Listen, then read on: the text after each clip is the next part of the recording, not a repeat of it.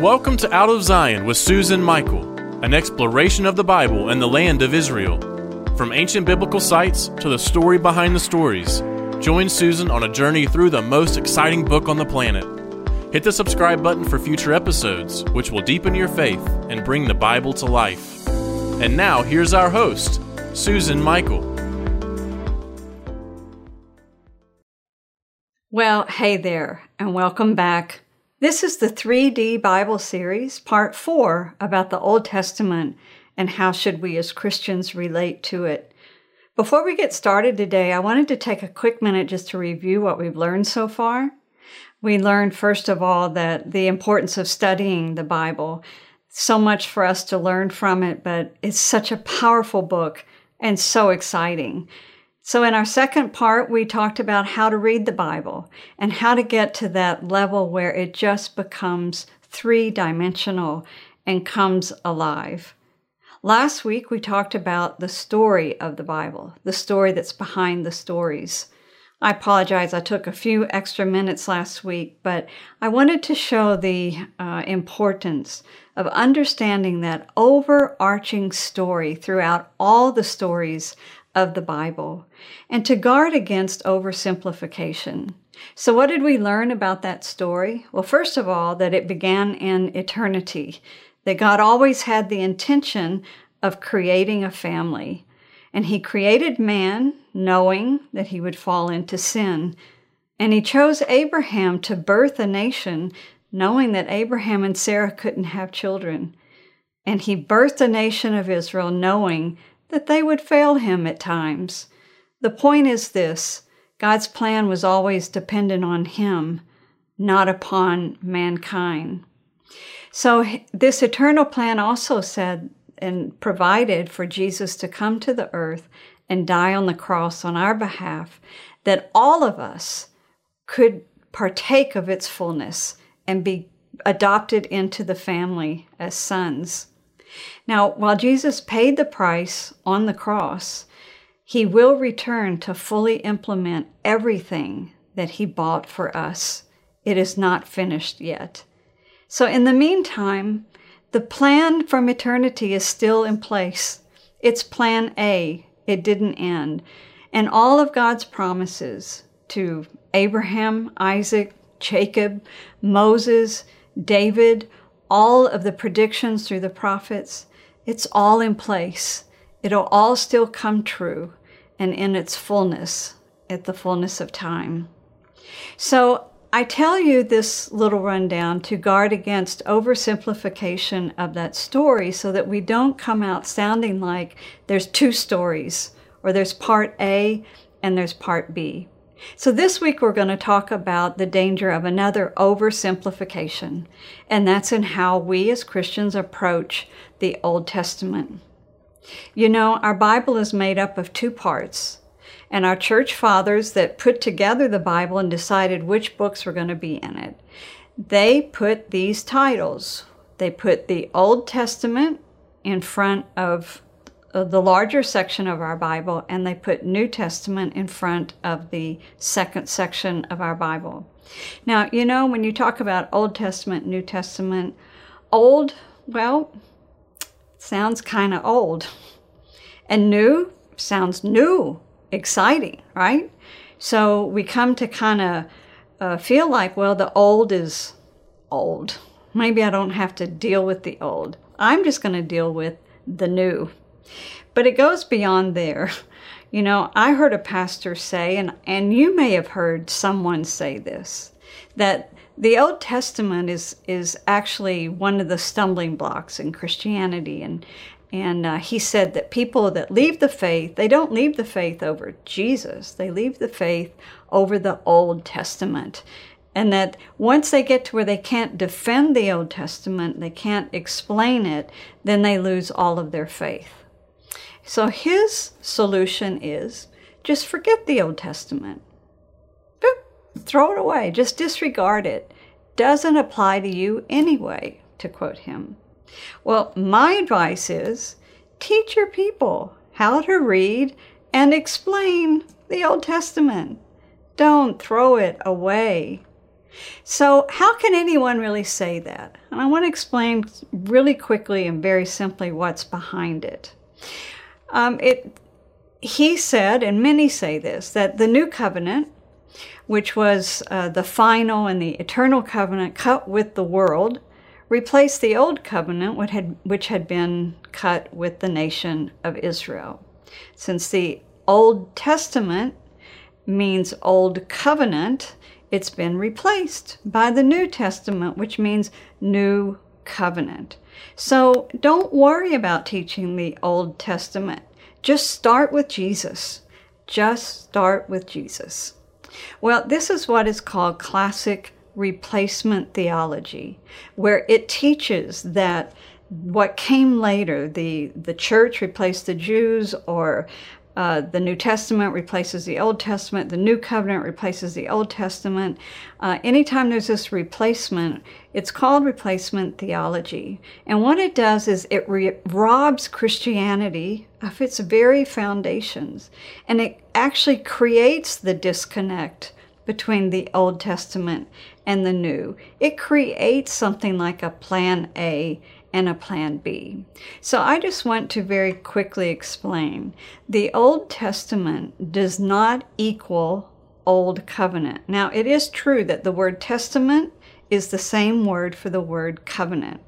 And so it can be translated Old Covenant.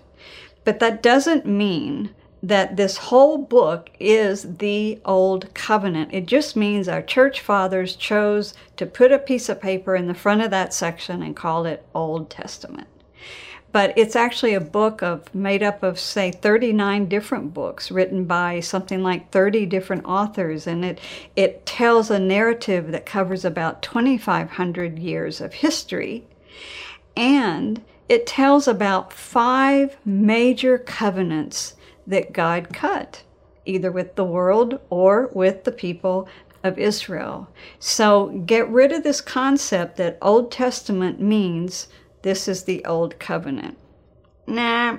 Okay. Secondly, when he says that the new covenant was cut with the world, whereas the old covenant was with the nation of Israel, nah, Let's go back to Jeremiah 31, which describes this new covenant that one day God was going to cut with his people. And this is exactly what it says Behold, the days are coming, says the Lord, when I will make a new covenant with the house of Israel and with the house of Judah. So the covenant that God cut is with Israel and the house of Judah. So, how do we partake, partake in it? We, as sons of faith, the sons of the faith of Abraham, we are grafted into this through faith in Jesus who cut the new covenant.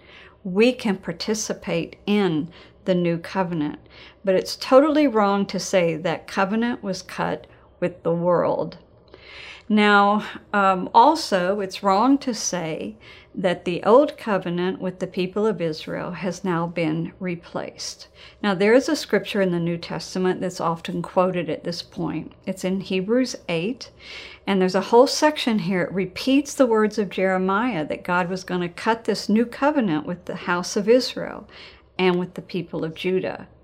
And at the very end of this whole section in Hebrews, it says this It says, Now what is becoming obsolete and growing old is ready to vanish away. And it's talking about the Mosaic covenant that God cut with the people of Israel in the wilderness. And it says it is becoming obsolete. Maybe in a later episode, we'll talk about these various covenants so that I can go into more of an explanation of this. But it is true that the the Mosaic covenant and the giving of the law was given as a preparation, as a pre runner to the new covenant. So the old covenant with the people of Israel gave them the law and taught them the way to go. And of course, the, the frailty of that covenant is that man was going to fail. Had nothing to do with the law or with God, but man was unable to fully obey. And so the new covenant, which would come in the future, would replace that by writing the law on our hearts by the Holy Spirit.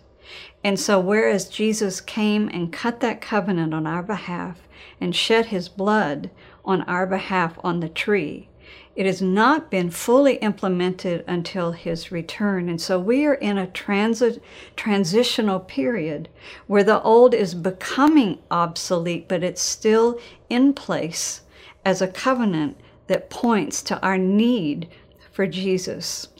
So, like I say, we'll talk about this later. My point that I want to make today is that um, the New Testament doesn't replace the Old Testament just like the new covenant doesn't replace the old covenant. And when he says to begin with Jesus, just preach Jesus, well, who is Jesus? I mean, is he some Greek god out of mythology that just appeared on the earth and died on the cross and then whoop into heaven?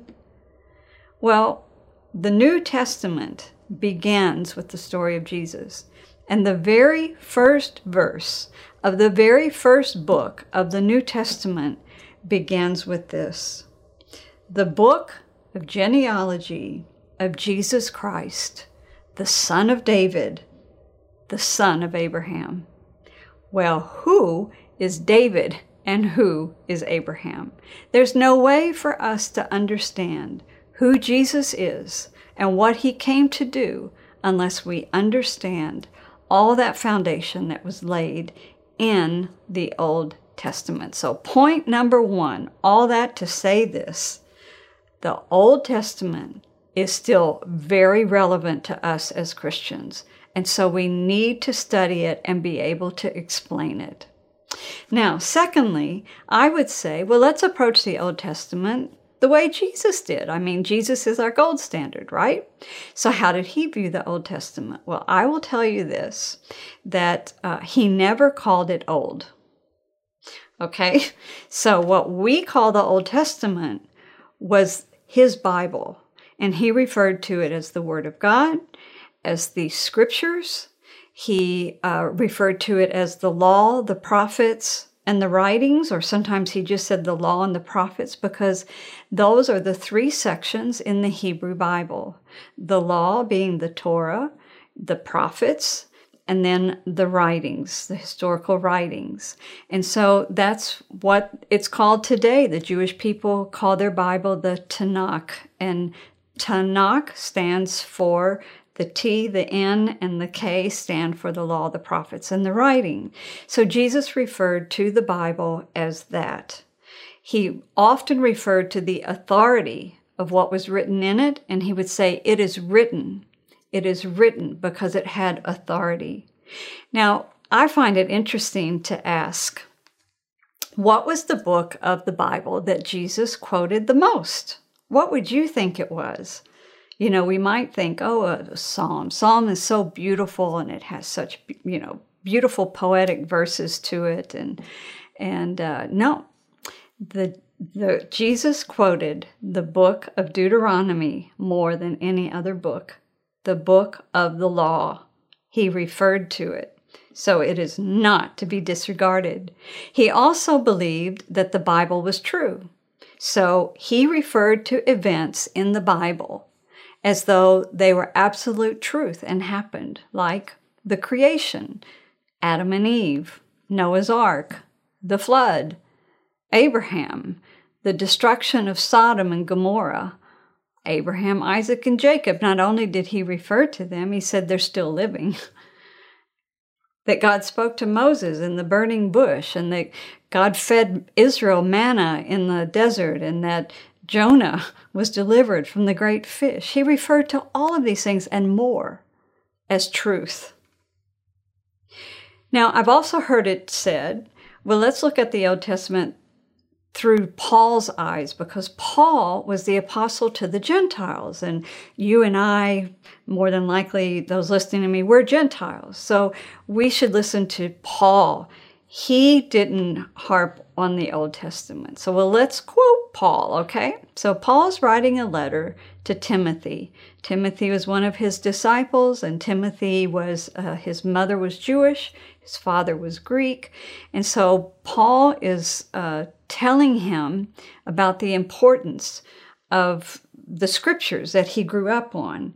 And in 2 Timothy 3:16, this is what Paul said. All scripture. Now what scripture is he talking about? They did not have the New Testament at this time. So all scripture referred to the Hebrew Bible, what we would call the Old Testament.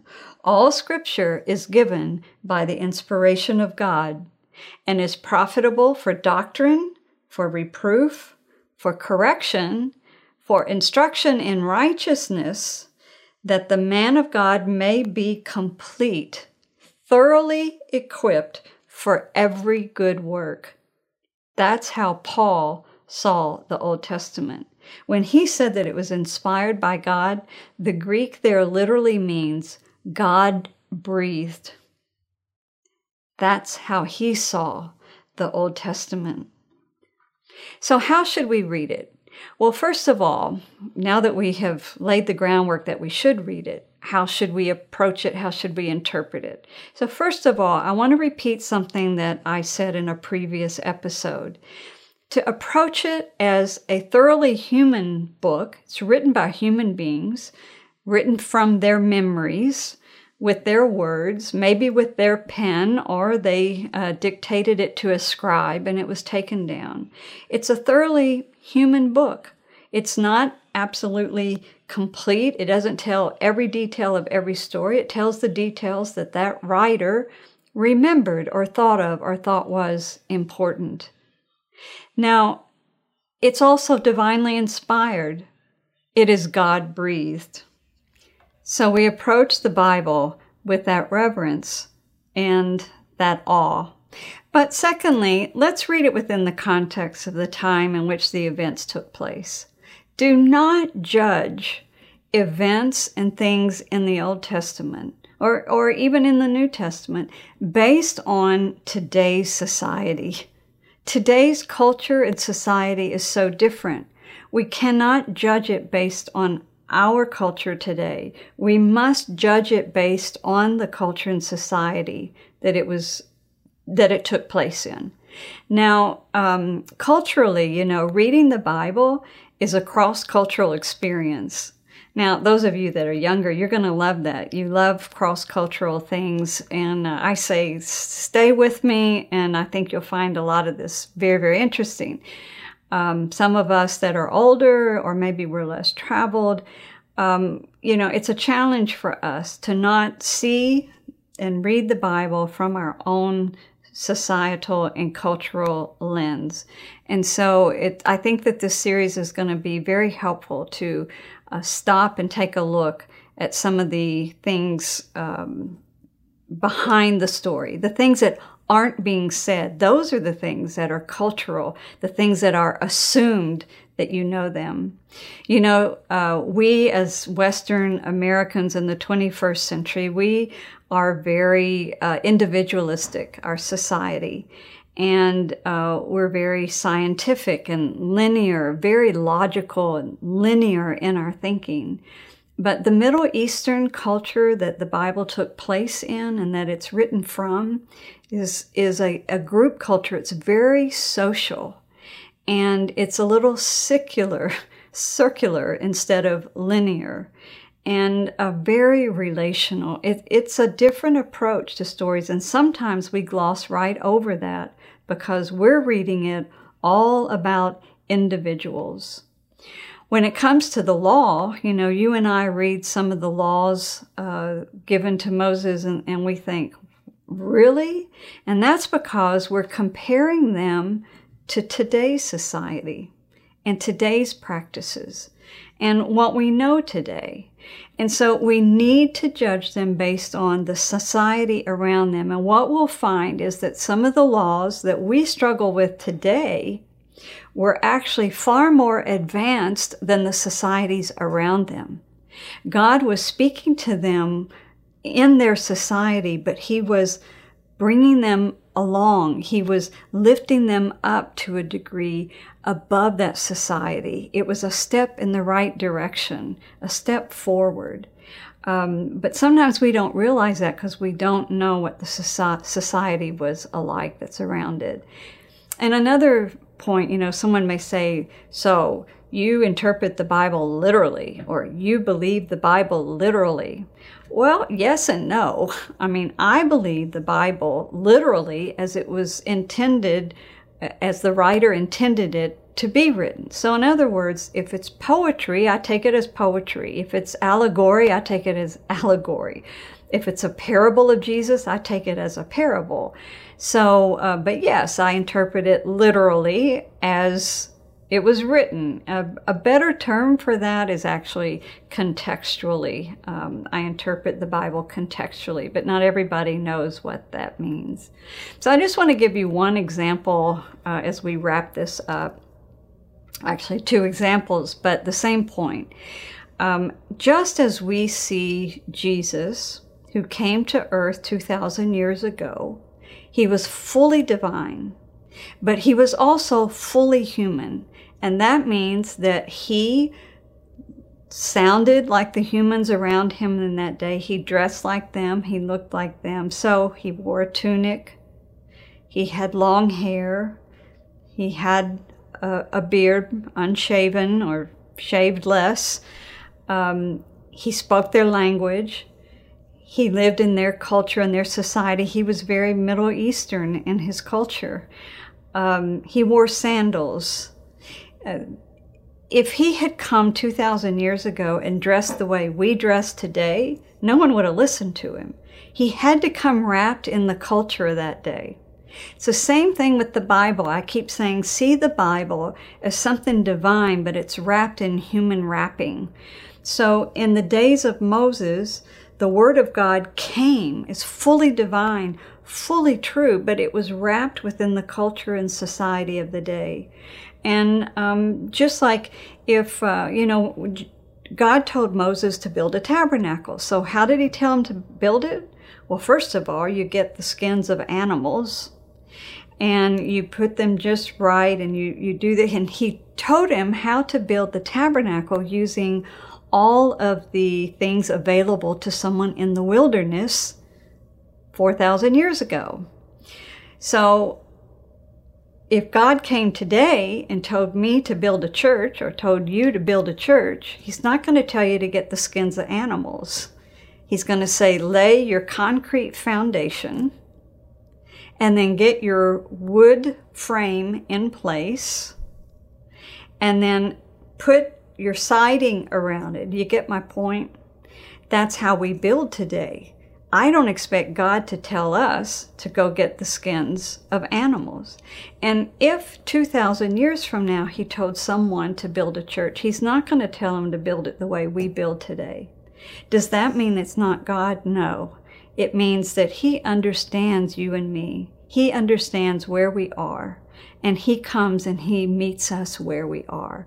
That's the wonderful God that we serve. And that's how we need to approach our Old Testament. Now, I have a little tool for you that's also going to help.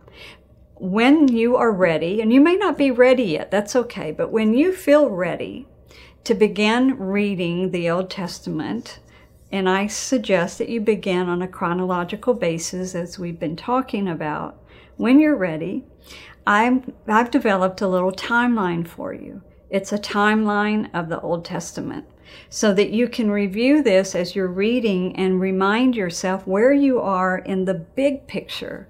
Because I know the challenge is there's so many stories, so many characters, so much history, and we can kind of get lost in it. So this basic timeline is going to help you to know where you are in the story. We have a link to that in our show notes and also on our website. Now, Future episodes that we have coming up next week, we're going to talk about the land of the Bible, and then we're going to talk about the people of the Bible, and we're going to talk about some of the proof that the Bible is true. And once we finish this series called the 3D Bible, then we're going to talk about the 3D Jesus. And I can't wait for that one either. We're going to talk about Jesus and, and explain some of the history, some of the background, some of the culture that we just don't know because it's so different from our 21st century American culture. And we're going to help Jesus come alive to you uh, along with your Bible. So today I want to end with uh, some resources.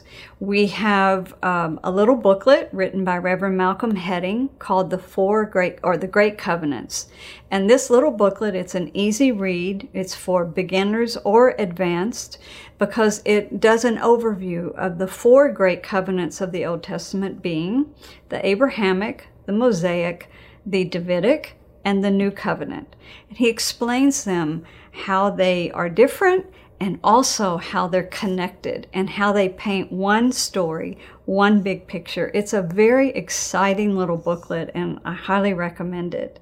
For those of you who would like to understand just a little bit more what I was talking about, about the the Mosaic covenant being sort of a temporary covenant, a forerunner, and that it would eventually become replaced by the new covenant.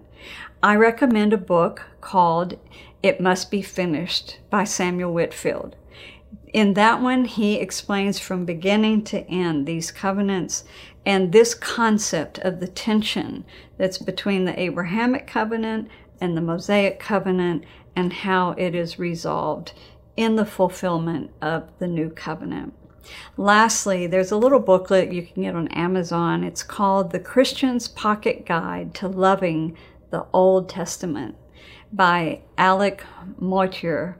It's a great little book. And if you would like to have just a better appreciation of your Old Testament, some of the things I, I went over very quick, quickly today.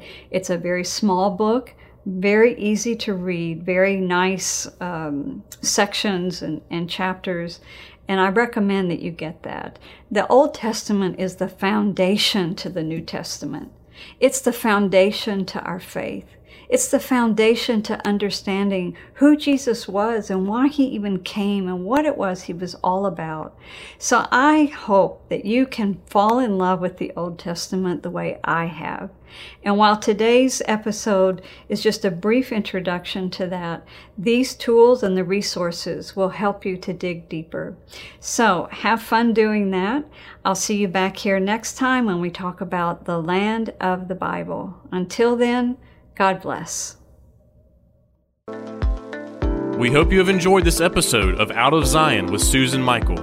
Be sure to subscribe to Out of Zion now on Apple Podcasts, cpnshows.com, YouTube, or wherever you like to listen and learn. Out of Zion with Susan Michael is a production of ICEJ USA, all rights reserved.